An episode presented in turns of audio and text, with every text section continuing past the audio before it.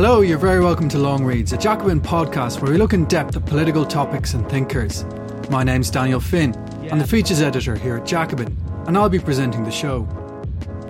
Over the past few years, Yemen has featured on the international news agenda as one of the world's worst humanitarian crises. The hopes of the protest movement in 2011 gave way to civil war and a brutal Saudi led invasion. But the people of Yemen aren't just the victims of a political tragedy. In its modern history, Yemen has inflicted a humiliating defeat upon the British Empire. One part of the country even became the only Arab state to adopt Soviet style Marxist Leninism as its ideology. The song we're listening to dates back to that period of Yemeni politics.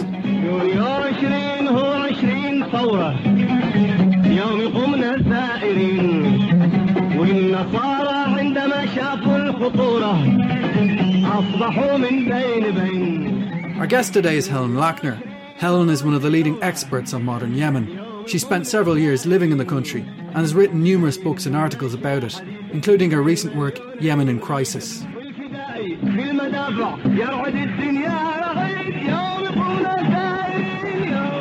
For the last 30 years, Yemen has been formally united into a single state, although the conflict of the last decade has broken up that political unity in practice. But previously, Yemen had been divided into two states. What were the origins of that divide? Well, the first point to realize is that Yemen, within its current official borders, has never existed in the past. In way back, you had a number of different states that covered different parts of the country. Uh, more recently, in the 19th century, you had what was largely in the late borders of the Yemen Arab Republic, Ottoman rule and in what was then and after the Brits arrived in 1839, they gradually took control to a large extent and not necessarily particularly closely of what later became the People's Democratic Republic of Yemen. So Yemen in its current borders has never actually existed previously. And I think that's possibly worth remembering when trying to analyze the current situation. I mean, the Ottoman period in what later became the Yemen Arab Republic was ruled primarily by a Zaydi Imam, and that person was a Sayyid, which is a member of a social group that considers itself descendants from the Prophet. And in Yemen, they are called Sayyid or Sada in the plural, in other countries, they're called Hashemites or Ashraf. This is particularly relevant if one looks now at the situation with the Houthis, which we'll come back to later, I expect. So we had, you know, two states in the 19th century and basically until the middle of the 20th century, one ruled by an imam on a theocratic basis, and further south after the British arrived, basically we had the Yemen, the, the British colony in Aden, and the eastern and western protectorates, which were largely left to their own chaotic devices or different degrees of chaos. I mean, much more chaos in the western protectorates than in the eastern protectorates, where you had semi states operating. That is basically the situation up to the mid 50s, early 60s. What factors lay behind the Republican military coup in 1962, and why was it followed by civil war and by the intervention of foreign powers in Yemen? The military coup, which is known in Yemen as the revolution. It is not known as a coup. It's objectively it is a coup. It was a military coup, but it was generally described by most people in the country and is perceived as the overthrow of the imamate, which it was, but also as the beginning of a republic. So again, it's not uh, it's not commonly described as a coup.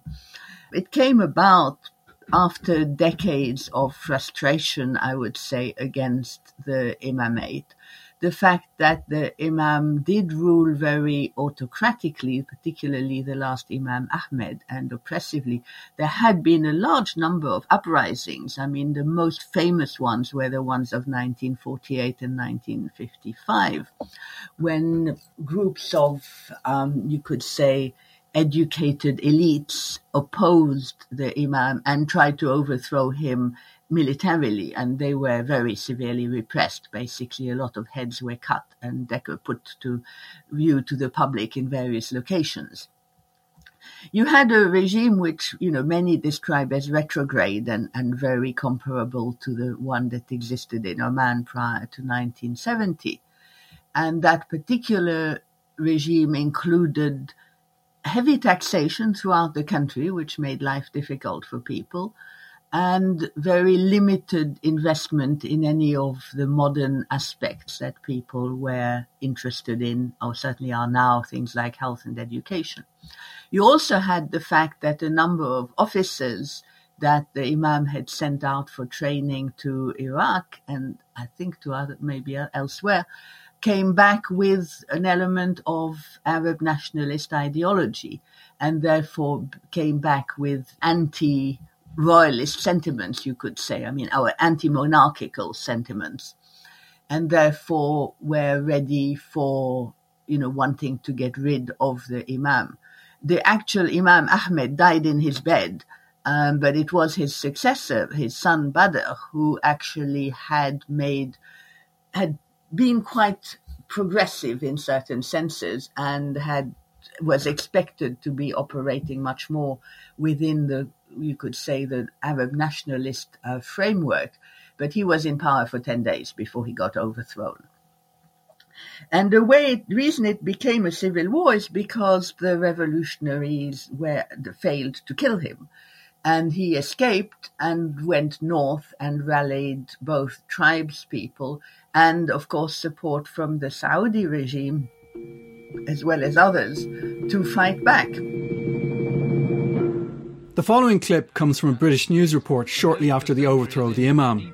It contains more than a dash of the attitudes that Edward Said would later write about in his book Orientalism. Sana'a looks today much as it must have done in biblical times. Since I was in Sana'a, the deposed Imam Badr, whom the rebels hoped was dead, has reappeared over a hundred miles from here at the head of an army of loyal tribesmen in the north of the Yemen and he's promised to win back his feudal kingdom from the leader of the revolution, Brigadier Salal. Every man who can afford a rifle carries it as a prized possession, and it's the support of these men that Salal needs for his new regime. The old Imam kept the tribes subdued by the classical method of taking hostages against their good behavior. Yemen is incredibly poor, and its economy is based entirely on agriculture. Everything is done by the most primitive methods, Donkeys, for instance, are still used for threshing. It would be a problem for any government to bring the Yemen into the 18th century, let alone the 20th. The revolution began at midnight on September the 26th. During the eight days of his reign, the new Imam Badr had released the tribal hostages, freed political prisoners, and appointed Salal his commander-in-chief. This policy of appeasement proved fatally misguided.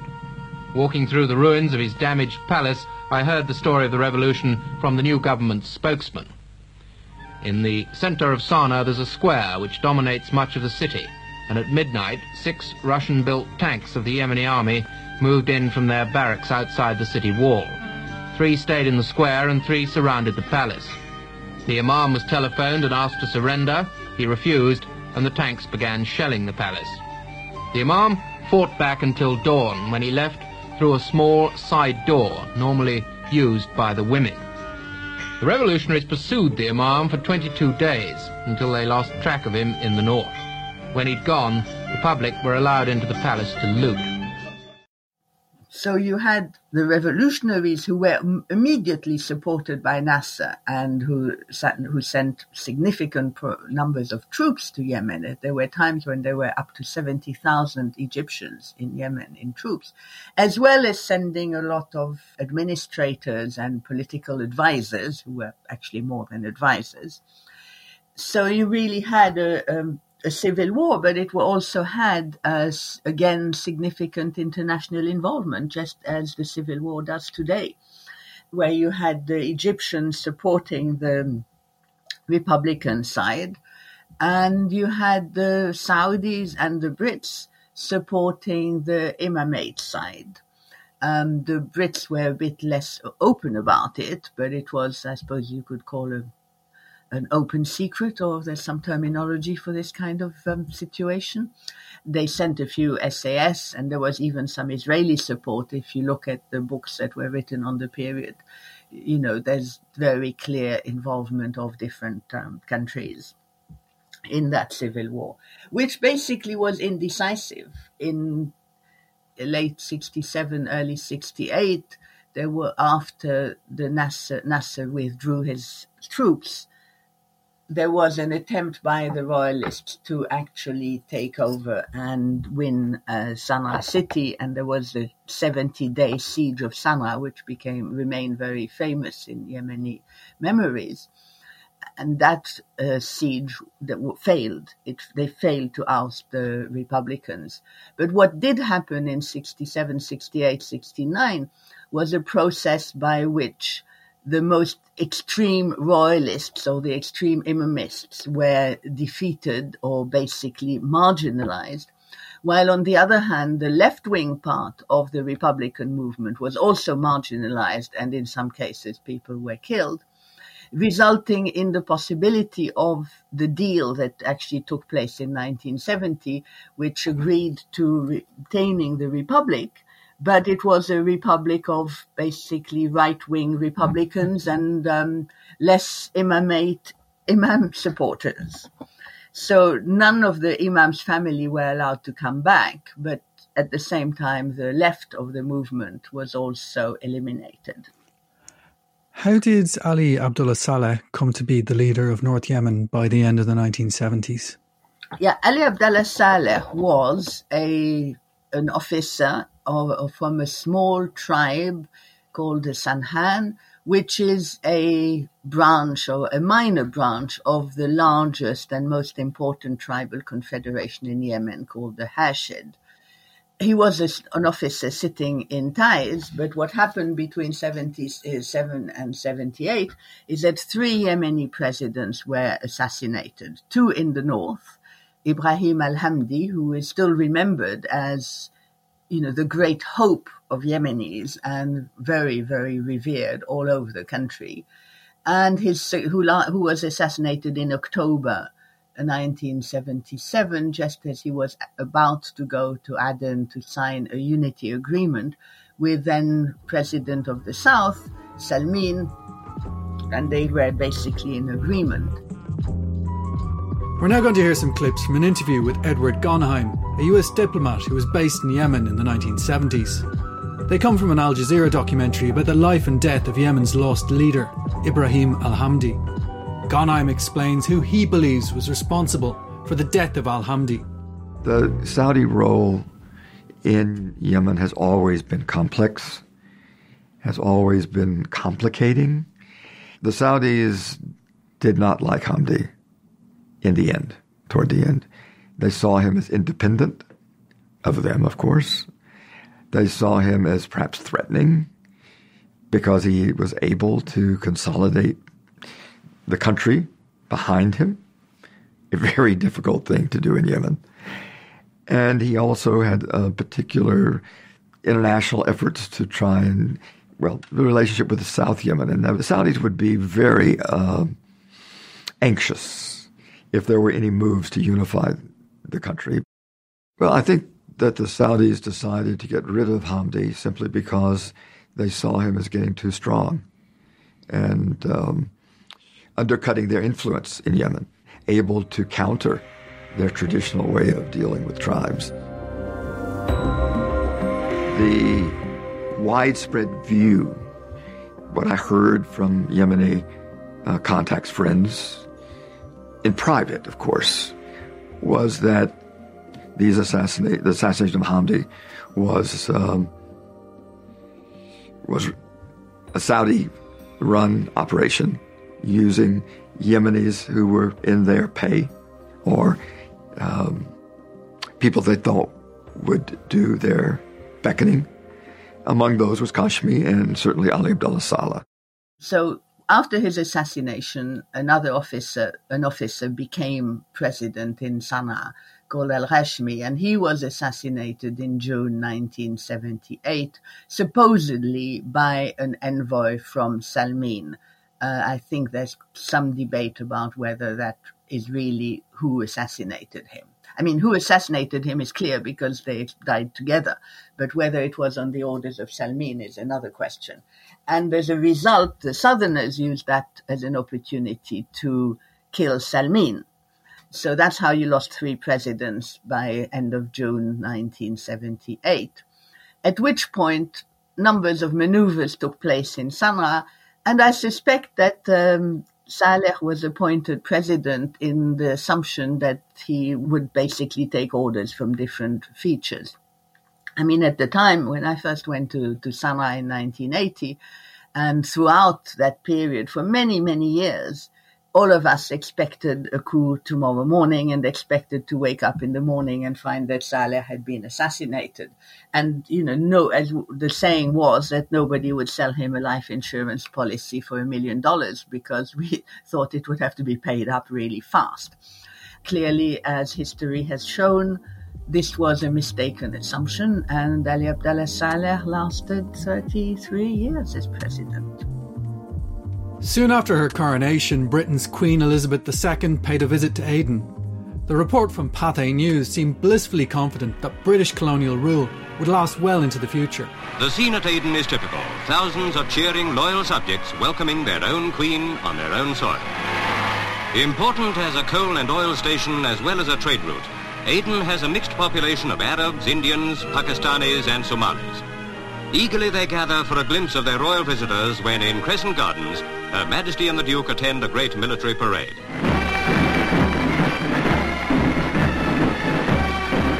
During her two-day stay in the Protectorate, the Queen expresses her confidence in the future of Aden, which she describes as an outstanding example of colonial development.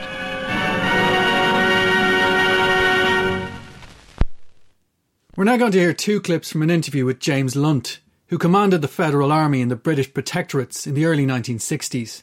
In the first clip, Lunt gives a sense of the political order that was being propped up by British rule. I was coming down from up country and I stopped in a village. I heard a clanking noise at my feet.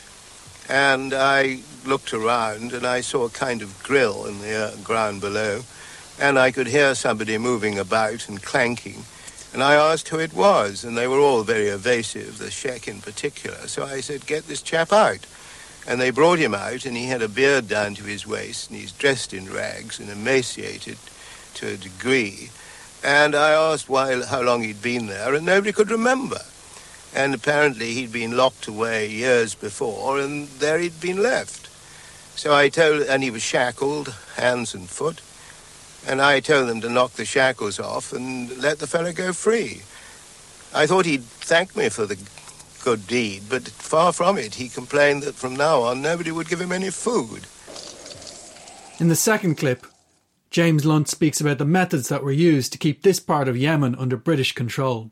What happened was that if you had a tribe that was causing trouble, you got hold of its sheikhs and you said, well, you either do as you're told and hand in hostages to answer for your good behavior, or we're going to come and bomb you.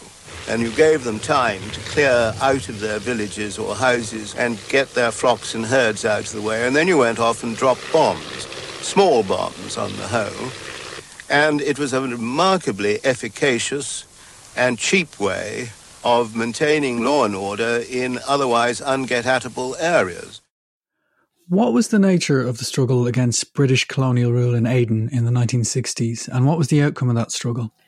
Yeah, Aden was a different situation. I mean, after the revolution in Sana'a in 1962, that was an incentive for the southern nationalists in various forms to seriously challenge British colonial rule there had been challenges to British colonial rule throughout the period of greater or lesser extent and very, very localized in the sense that southern Yemeni society was very fragmented already at that time. After 62 and with the influence of Nasserism on the one hand, as well as the rise of the trade union movement in Aden, which had been a very important element of left-wing politics in that region, which had also been emerging since the early to mid 50s. I mean, if you look at the, at the since basically the presence of the refinery or in 1954, if I remember rightly, maybe I've got the date slightly wrong, and other events. So you had a strong trade union movement in Aden. You had a number of people who had been sent to study at AUB, as many other nationalists in the Arab world went to AUB, and they came back very much influenced by the movement of Arab nationalists. This movement of Arab nationalists is really the ancestor also of many, many left wing movements in the Arab world, and primarily of the two main Palestinian left wing movements, the People's Front for the Liberation of Palestine and the Democratic Front for the Liberation of Palestine, as well as the movements in Oman, the P- PFLO or PFLO AG as it was from nine at the from 68 for a few years you had a combination of two sets of movements. One, a primarily rural movement, which was basically the one connected with the MAN.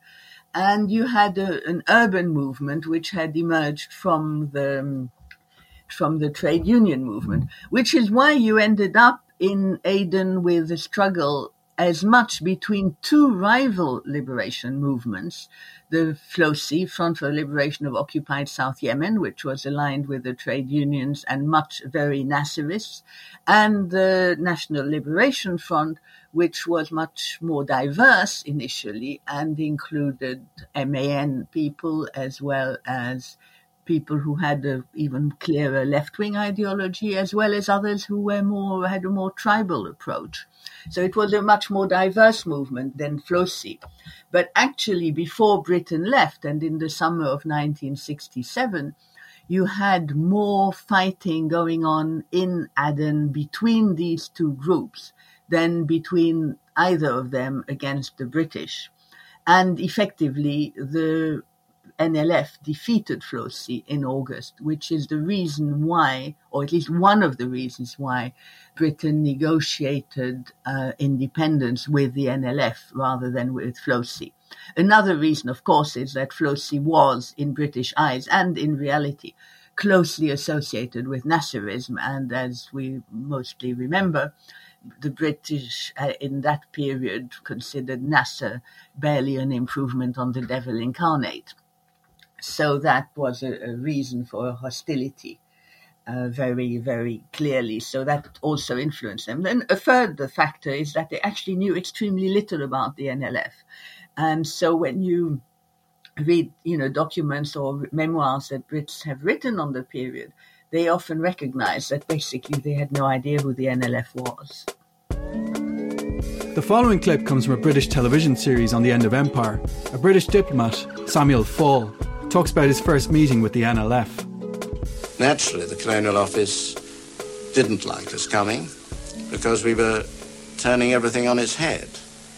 And uh, one remembers the remark, classical, I think, of many ex-colonial situations, I will not negotiate with these murderers. But the history of the end of empire is negotiating with whatever you like to call them. Lord Shackleton's was the first British attempt to contact the NLF after three years of fighting. Sir Sam Falle was taken by a go-between to meet NLF representatives in a back street in Crater. I explained that Lord Shackleton had come to Aden in order to negotiate independence and to involve all parties concerned. The NLF were a very important party to this, and we would be interested in talking with them and we would, of course, consider uh, releasing their detainees and uh, taking the ban off their party so that we could discuss things in a reasonable and relaxed atmosphere. But there was just one minor condition that we'd like to make. If it were possible, we would be very grateful if they would stop killing us. And the two representatives roared with laughter. And one of them, he did like this. He said, Abu Sami, mush. Very sorry, Abu Sami, this is quite impossible. But being young, naive, and foolish, I said, but, but why? We come with peace and we want to talk to you. It would be rational if you'd stop killing us. He said, no, you must understand that uh, FLOSY constantly accuse us of being the running dogs of the imperialists. And if we, at this moment, were seen to be talking to you, this would simply give credence to their story, that they are the sole representatives of the people of South Arabia and we are imperialist lackeys. And so, Abu Sami, we're very sorry, but we have got to drive you out of Aden. And we have to be seen to drive you out of Aden. When we have reached that stage, then we can negotiate. The eventual British withdrawal from Aden proved to be every bit as ignominious as the later US withdrawal from Saigon. The End of Empire documentary from the 1980s captured that sense of humiliation very well. In the last six months, 30,000 troops pulled out, leaving a rearguard around the British airbase. The High Command was worried that the victorious NLF would carry out its threat to launch a final assault. Off Aden, a task force of 24 ships stood ready to perform a quick rescue. For the NLF, the moment of victory was near. Their colonial enemies were leaving, and their nationalist rivals, FLOSY, were defeated in Aden. NLF leader Qahtan al-Shaabi summoned journalists to Zinjibar, a small town near Aden, to announce his conditions. That they will give our people their full independence. That is first point. Second point, that they realize that the NLF is the true representative of uh, our people. Third point is that Britain is ready to hand over full authority to NLF, and then, if I am selected by the NLF command to meet any British uh, uh, authority, or uh, I am ready to do that. In November, in Geneva, only days before the British withdrawal, the former guerrilla leader, Ashabi, was recognized by Britain as the future head of an independent government. The High Commissioner, Sir Humphrey Trevelyan, took the final salute from the deck of HMS Intrepid. In Aden, there were no fanfares and no formal handover of power.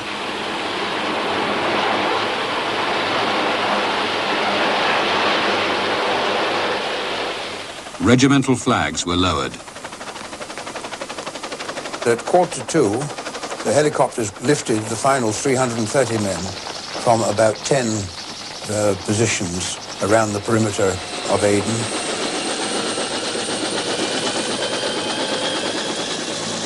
Colonel Dai Morgan was the last British soldier out of Aden.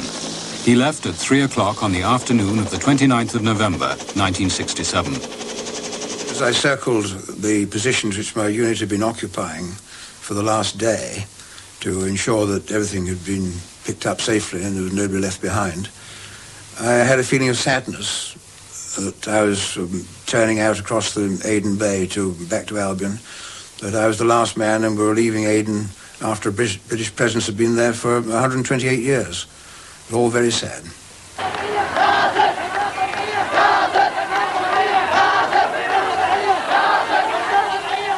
In the streets of Aden and all over the country there was jubilation. The 128 years of the British Raj, which started with Captain Haines, had ended. After decolonisation and after the British withdrawal, why did South Yemen, under the rule of the NLF, then become the only Arab country with a formal commitment to Soviet style Marxism? And behind the rhetoric, what did that system actually mean for the people over whom it ruled? Yeah, the second part of your question is the easier one. What it meant for the people actually was a highly reasonable standard of living, indeed, a standard of living above and beyond the financial capacities of the state. The PDRY regime, one of its major assets, you know, was its ability to provide good education, to spread education all through the country, and also health services and infrastructure and jobs. Another element is that most people had incomes which were not particularly fantastic, but which were sufficient to keep their families thanks to food subsidies and other basic uh, support. So that was the, really the positive element of the regime. and something that people even today go back to as, you know, seeing this as elements of good old days. Others still look at the British nowadays as the good old days. But certainly the PDRY is positively remembered by those who remember it and their children and now grandchildren for having provided adequate living standards without corruption and without major um, difficulties. And that was true both in urban and rural areas because you need to remember that the majority of people were actually rural even in that period. And despite the fact that the agrarian reform and the rural systems were not entirely satisfactory by any standards. Now, the, the question about why it became the only country committed to Marxism in any form or shape. They didn't call it Marxism, I mean, they call it scientific socialism. And that was partly, you have to look at the whole historic period you're dealing with. We're to- talking about the late 70s and the 80s. So we're talking about after the formal end of the Sino Soviet dispute. We're also talking about the remnants or remains of the impact of the Cultural Revolution in China. We're also looking at the fact that uh, people, you know, that there, there had been a strong influence from China early on, and in the debates within the YSP, they did reflect those problems. And I think it's largely because of the overall international situation that this was possible. So we also talk, you know, you look at 1967 and onwards, you're seeing the defeat of Nasserism and of Arab nationalism as represented by Nasserism at a time when also Baathism in Iraq and Syria were largely discredited by those who had any familiarity with those regimes. Therefore, in the, the form of socialism that appeared to be a, a possible reasonable future was really Eastern European or Chinese or Cuban, because there were quite a few. For example, there was a big Cuban medical mission in Aden. The Cubans trained and developed the medical school in Aden. So that spread into, you know, that had a strong impact ideologically. So I would say those are a number of factors which contributed to the presence of this regime. And we have to remember that, of course, we were also in the Cold War context, and therefore the Soviet Union found it very convenient to have access to Aden as a naval position and to have a kind of a foothold in the region particularly given that the rest of the peninsula was then and is today run by pretty much autocratic monarchies. So, although I think that's not a complete answer to it, I think those are factors that significantly contributed. Why did the ruling party in South Yemen then descend into what were quite bloody power struggles between rival factions in the 1970s and 80s? The short answer is I wish I knew. um, you know, I lived there for five years, which actually is a significant percentage of the number of years the regime existed. It's sort of more than 20% of the period the regime existed. And I did it's one of the things that I would ask leaders when I came across them. You know, the main question I kept asking them, which I never got an answer to, was why they were using external models rather than developing their own Marxist analysis on the basis of the social and economic reality of the country. That was one big question. Why? I mean, the factionalism clearly had at the early stage a connection with what I've just talked about and for example, Salmin was considered a populist following the Chinese line, whereas Abdul Fattah Ismail was considered a sort of bureaucrat following the very straightforward um, Soviet ap- bureaucratic approach. And Ali, um, Ali Nasser Mohammed was seen as an in between pragmatist. so that was, you could say, was one element. You know, many people turn around and say that it was merely tribal struggle. I personally don't accept that. I mean, 1986, which was the bloodiest of all the struggles, deteriorated and became a tribal struggle in the sense that after the initial fighting on 13th of January, people were attacked and killed on the basis of their identity cards and where they came from. So it degenerated into a tribal struggle, or, or, you could say a regional struggle, but that's not what it was initially.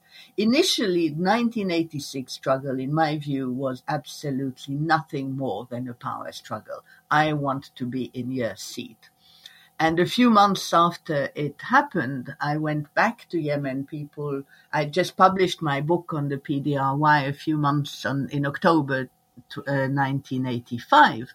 And many people wanted me to write a, an, an analysis of the events of 1986 for an Arabic edition, which never happened, but never mind.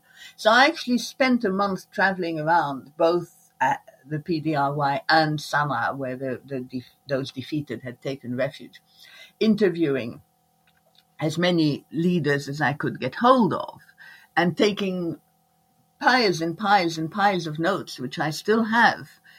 And basically, the you know, I had a number of questions for them. I said, "What are the, your differences in foreign policy? What are your differences with respect to social policies? What are your differences with respect to economic policies, and particularly uh, rural policies?"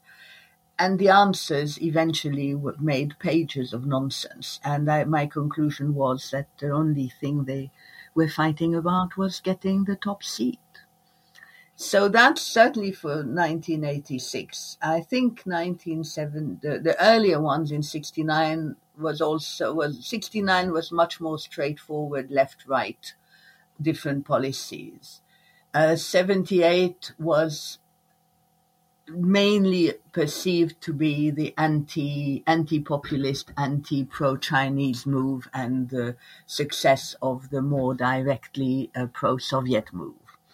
So I'm not sure to what extent that does um, answer the question, but certainly I felt in retrospect, and I I thought at the time, and I think today, that you know these struggles were largely counterproductive. Another element one has to remember is that the support and sponsors for opposition to the PDRY regime from the Saudis, from the Brits, from all kinds of sources, you know, clearly egged them on. You know, there were, I mean, not only did they have to contend with armed incursions and fighting enemies across the board, and that was the people who had been defeated by when when British colonialism ended, and then later um, after the '69 struggle, and then after the '78 struggle, and indeed after the '86 struggle, they certainly had real enemies, and it was obvious that th- these enemies would use means, direct, indirect, etc., to sponsor and support division and dissent amongst them. So I think that's another factor that needs to be taken into account. But they could alternatively have responded to those um, proddings by uniting and having a more of a united front, which obviously they didn't, as we've seen. How did unification come about between the two parts of Yemen in the early 1990s? And secondly, what kind of system took shape in the new state after unification? Yeah, unification actually took place in 1990 itself. And it came about as a result of a number of factors. Amongst the official slogans in both parts of the country, Yemeni unity had been the most popular political slogan. And, you know, in a Yemeni school every morning, the children stand up and, you know, shout the standard national slogans.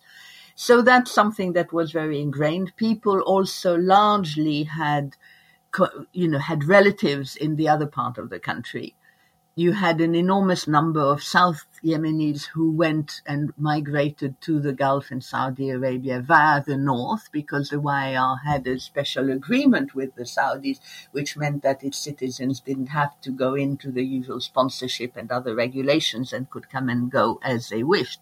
So going in with a North Yemeni passport was very, very convenient for anybody. So many Southerners did that. Um, so, you know, these are a number of factors which mean that there was, there, there is, in my view, a Yemeni nation, you know, although there are differences between a, a Hadrami or a Mahri and somebody from Saada in the, you know, the first in the Far East and the other ones in the Far North. There, there are certain common features that most Yemenis share. And I think when you, and I also again remember for decades, when people talked about Arab unity, I did consider it a joke. I never thought it could happen. Whereas I always felt that Yemeni unity was a real possibility because there was this um, cultural and, and historical connection within of people within the country from one end of it to the other, including a few bits that are currently not part of it. So that's one important element. Of course, there were a number of political elements. On the one hand, internally, both the PDRY and the YR were going into crises, democratic crises, in fact, because Ali Abdullah Saleh by that time had been in power for almost 10 years. His regime was consolidating and it was causing considerable dissatisfaction amongst the people and oil income had only just started in 86, 87. So there was a crisis at that level. And certainly there was a lot of demand and there was an uprising in what's known as the Western region, you know, against his regime. So he had his problems to deal with. The PDRY regime after 86 was basically discredited for the population. The fact that, you know, the, the struggle, the 13th uh, of January 86 struggle, was perceived by everybody as nothing more than a power struggle, which had been very murderous up to at least 5,000 people were killed in the process. There was a massive emigration of all the enemies, I mean, of the defeated groups.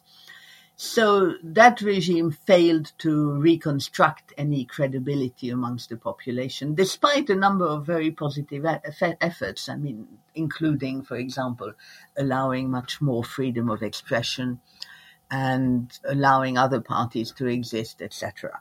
So th- those are basically the factors that brought about unity. And one of the things that kind of was a trigger was that oil was discovered at a particular location, which is really on the border between both of them and Saudi Arabia. And it was perceived, I think rightly, that if the two Yemens started fighting each other on this one, the Saudis would just take the lot. So that, you know, forming unity was an option, uh, a better option, certainly. Ali Abdullah Saleh was in favor of it. He thought, and I think history has proved him right, that he would manipulate it and succeed and be the stronger element. I mean, remember that at the time of unification, you had about 9 million Yemenis from the Yemen Arab Republic and about 2 million from the People's Democratic Republic of Yemen. So the, the balance of population was very much in favor of the northern element.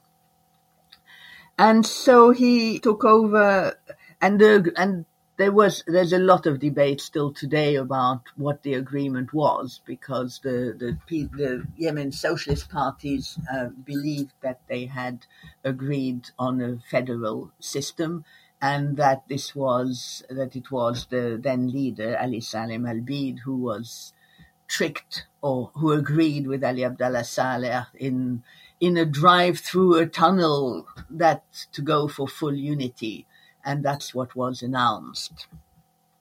And that is the widespread story, and it may be true. I have no idea. So, though this is how unity came about, and it was greeted at the time by Yemenis everywhere with great enthusiasm, as it was something that people had aspired to, being able to travel around freely, to be able, for the Southerners, to access to the, you know, material goods available in in the north. And a lot of people had two main hopes, which remain, you know, which are still worth recalling. qat, as you may know, is a sort of mild drug that is widely consumed in Yemen.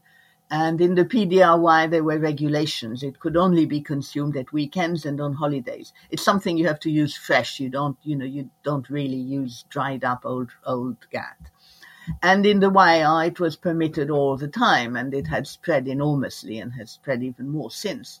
And many, many people in both parts of Yemen were really hoping that the southern rules on qat would be imposed. And another element that certainly many women were hoping for was that the Yemen, the PDRY's women's law, family law, would prevail. And that gave women much, much better. I mean, actually, it gave them officially full rights by comparison with the situation in the YR. And of course, what happened was the opposite um, the qat laws of Sanaa spread to all of Yemen, and you now see people chewing morning, noon, and night everywhere in the country. Well, normally not in the mornings, at least. And the family law of the north was imposed, and you find southern women, and indeed women throughout Yemen, find that their circumstances were deteriorated considerably after that. So basically, what happened is that after there was another civil war, a short one in 1994, when the Southerners tried to reassert their independence, or some Southerners tried to reassert their independence, and were militarily defeated in Aden by Ali Abdullah Saleh's forces, supported not only by a number of Islamists and Afghans, as they were known, i.e., people who'd come back from the jihad in Afghanistan, but also by the forces that had been defeated in 1986. That again is relevant today when you look at the situation with respect to the Southern Transitional Council and Southern separatism. So after 1994, what happened is that the regime that Saleh had been operating in the YR basically spread throughout Yemen. And that was a regime where you had a formal democracy and the presence of other parties, but basically decisions and rule were taken by a small clique of militaries and beneficiary benefits came to an other or similar and additional clique of what one could call kleptocrats without much doubt.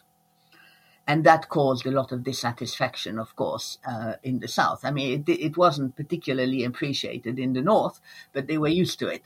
So in the South, it caused considerable uh, frustration and anger.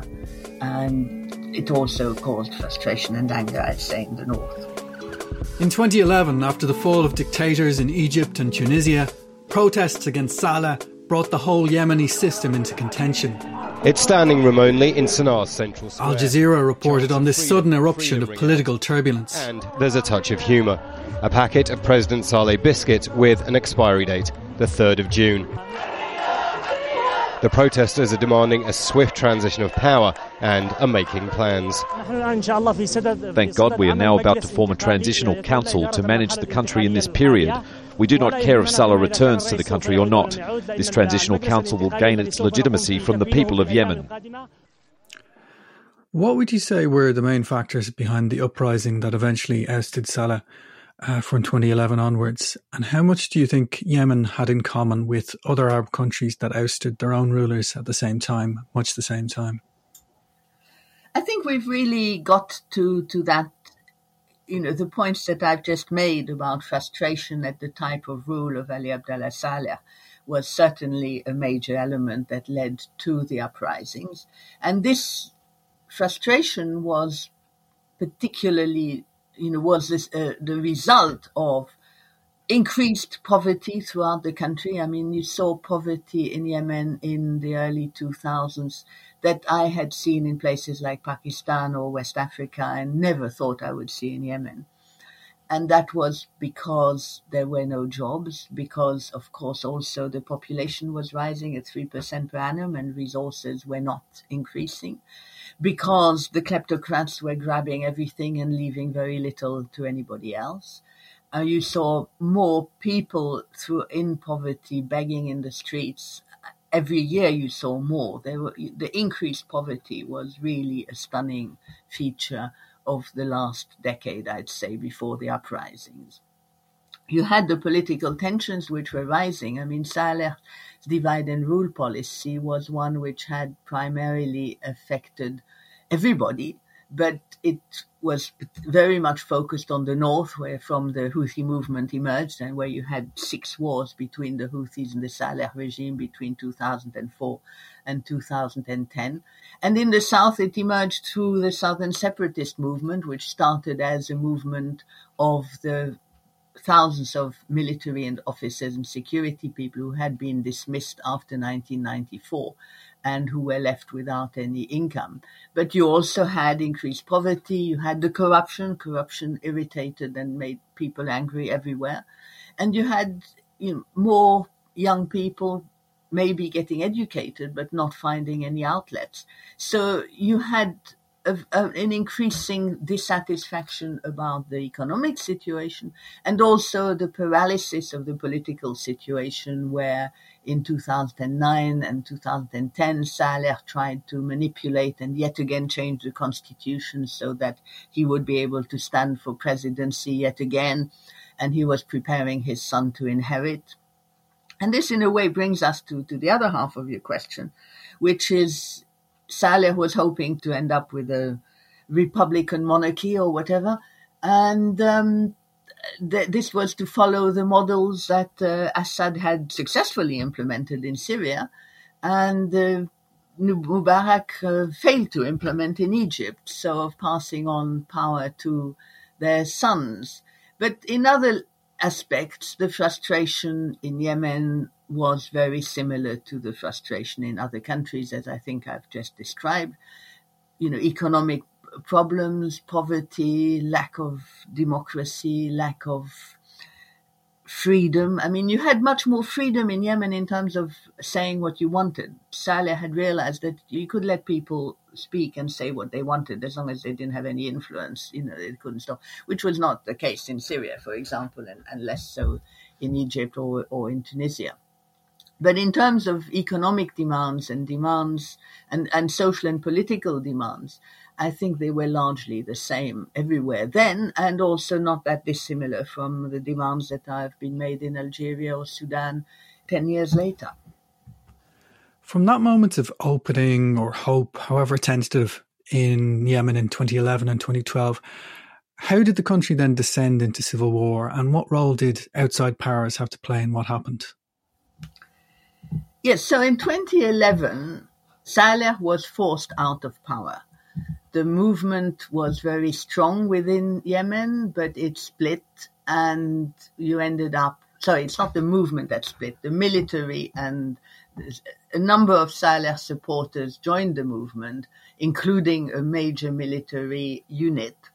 And so you then had a series of, con- of military confrontations between the Saleh supporters and the supporters supposedly of the revolution. This led to clear international intervention in the sense that the supporters of Yemen, and they were at that time known as the Friends of Yemen, it had been set up in 2010 after the underpants bomber incident, if you happen to remember that one, and was composed of a large, of most major states, including, of course, the GCC states. So between them, they supported the create the uh, what was known as the GCC initiative, and later, after November 2011, became the GCC agreement, which included the departure of Saleh from the presidency. But because Saleh remained politically strong, he was not neither forced out of the country nor forced out of its politics. He retained control of the General People's Congress which was his uh, creation, his political creation, and which still remains one of the major political institutions or parties in the country. So you, the GCC agreement created a transitional state that was supposed to be sorted to last for two years its president was elected on an, in an unopposed, uncontested election, and that was Saleh's vice president, who is President Hadi, who was a leading member of the faction that was defeated in the southern conflict in 1986. So he is the first southern president of Yemen. And in so in 2012 to 2014, there was supposed to be a transitional state, which would include a number of elements: a government of national unity, a security sector reform, and a thing called the National Dialogue Conference, which was designed to bring about a clear a new constitution if necessary, but to sort the problems, the fundamental political problems of the country. Between them, they all failed. The government of national unity was a government between had 50% of Saleh supporters, given what we just explained about him retaining strong power. And the other 50% was supposed to be shared between the formal political opposition in parliament, composed of the Islah, which is a combination of tribes and tribes people and no, sorry, northern tribes people and Islamists, and a whole range of other parties, including the the Baathists and the Socialists and the Nasserists, etc. Plus what were known as the new forces emerging from the uprising, were described as youth, women, and civil society. So you then had this government part, which had, you know, half of each of these, and it was it gained the reputation of being the most corrupt government that ever happened in Yemen. It was paralyzed in terms of doing anything. The security sector reform failed for a whole host of reasons, but particularly because it failed to really uh, transform the loyalty of the main security and political units from supporting Saleh or supporting other people. And the National Dialogue Conference failed for a whole another host of reasons. It was complicated, it was badly managed by the UN, and it had two it had nine working parties include two one of which was for the Saada stroke Houthi and another one for the southern and the third one was on the new the forms of the state should take. And basically they couldn't they didn't agree on anything um, on any of those major issues. So during this uh, conference which lasted for uh, 11 months yeah, from April 13 to January 14. And um, with the government, while all this was going on, the Houthis were merrily increasing their control in their home area and expanding their control into other surrounding areas.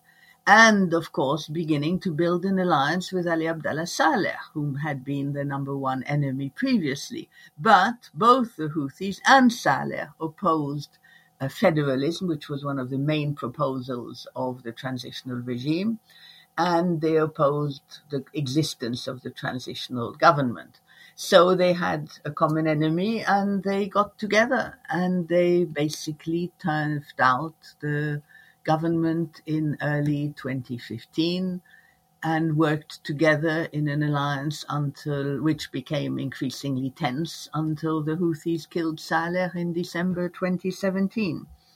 So that and that you know 2015 is really when the war, full-scale war started. So primarily this war is an internal Yemeni war between a whole host of different factions who have different positions and different aspects and in terms of social groups and regional aspects. So all these factors are, come into consideration. And the international role is really an additional worsening factor. The direct intervention of Saudi Arabia and the coalition it led of 10 states, of whom only two are really significant themselves and the United Arab Emirates, have merely worsened the situation, I think, and worsened the level of killings and the humanitarian situation, and basically just simply made the situation very much worse. In 2016, the Saudi led coalition provoked international outrage with the bombing of a funeral hall, as ITN News reported. They'd gathered at Sana's Al Kobra Hall for a funeral, but in Yemen, even those who mourn are in the firing line.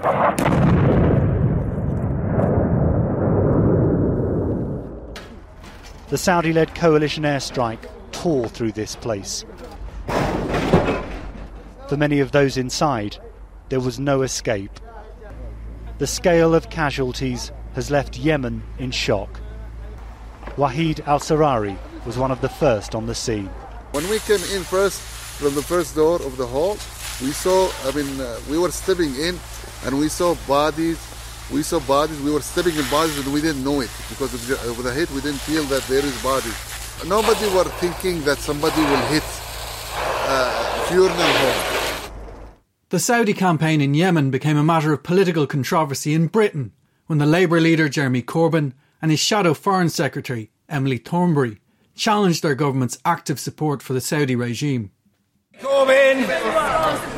Mr. Speaker, Tahir Qasim, a Yemeni man who lives in Liverpool, told me this week that Yemen is quickly becoming the forgotten crisis. If people aren't being killed by bombs, it's hunger that kills them. The UK needs to use its influence to help the people of Yemen. Bombs exported from Britain are being dropped on Yemeni children by Saudi pilots trained by Britain. If there are war crimes being committed, then, as the UN suggests, they must be investigated. Isn't it about time this government suspended its arms sales to Saudi Arabia? There is one especially disturbing allegation in the Mail on Sunday's report, which was that our forces are providing support to locally recruited Saudi funded militia where many of the fighters, up to 40% it was alleged, are children as young as 13 years old. So I would ask the Minister of State if that is in any way true, because if it is, then it would confirm that our forces are not just a party to this conflict, but witnesses to war crimes. Corbyn faced a revolt from right wing Labour MPs who refused to vote for a freeze on arms sales to Saudi Arabia. But Joe Biden announced a change of policy in Washington earlier this year. This war has to end. And to underscore our commitment, we are ending all American support for offensive operations in the war in Yemen, including relevant arms sales. In the current state of play in Yemen, do you see any cause for tentative optimism about whether the conflict can be resolved and the country can move back to a more peaceful and stable situation? I'd like to say yes. but um, what I think may happen, as listeners may know, the third UN Special Envoy, Griffiths, having made a complete, well, totally failed to achieve anything in, since he took the post in February 2018 has now been promoted, as these things tend to happen in the UN system. So he will now be the Undersecretary for Humanitarian Affairs. And his new, his replacement has not yet been formally named.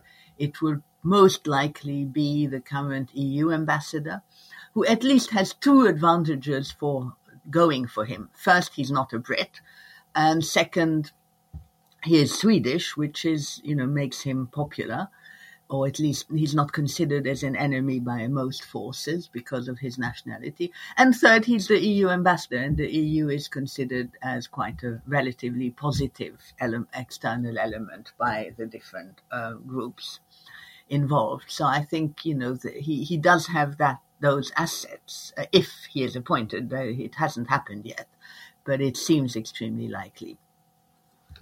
But the point is that reaching reaching a deal between the Houthis and their opponents is possible on the provided there is a significant change to the United Nations Security Council resolution 2216 of 15th April 2015 which is the operative UN element upon, which determines, so it's a determining UN element for uh, action for UN activities in Yemen. And it effectively demands complete Houthi surrender.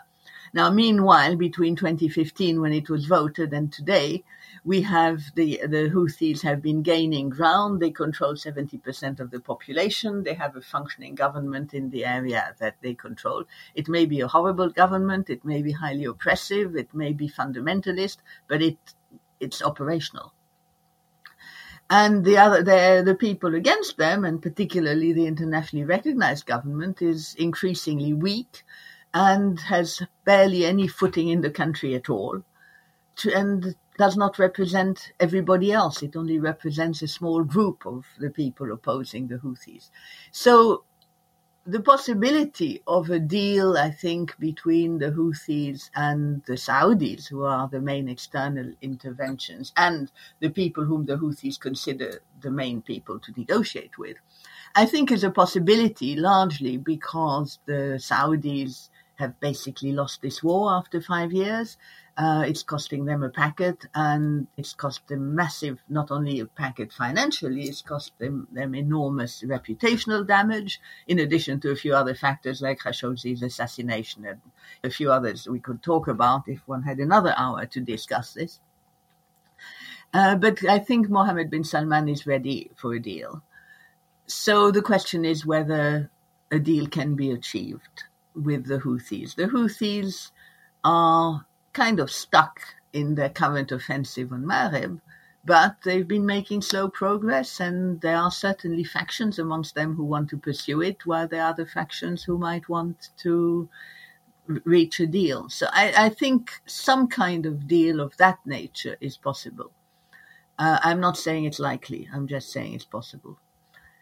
I think the rest of the major issues within Yemen, of the problems of the problems between the southern separatists amongst themselves, of the southern separatists with uh, non separatists in the south, the conflicts within the north between and within the Houthis, between one Houthi faction and the other, the conflicts between the Houthis and the anti Houthis in the northern, what was the YAR, all these remain.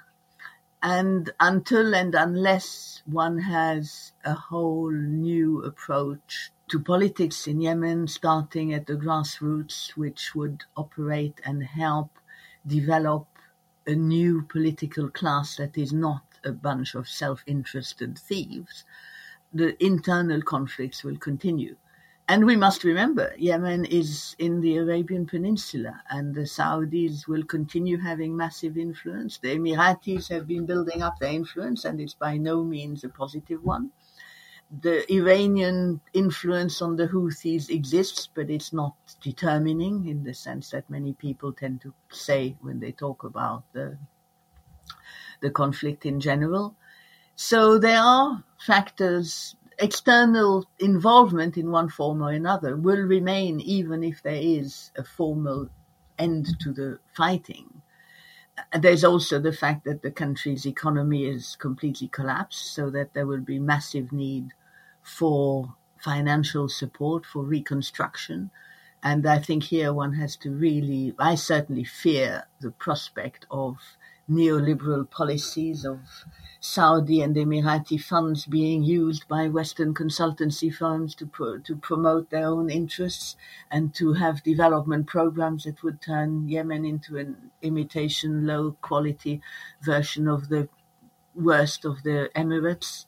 I'm talking about the poor Emirates, you know, the ones that are not Dubai and Abu Dhabi, is not a prospect to be relished. So I don't see a short-term solution. I do see, as I said, the possibility of some kind of deal which will be presented as a peace deal, but will be probably little more than ending the fighting between the Houthis and the Saudis.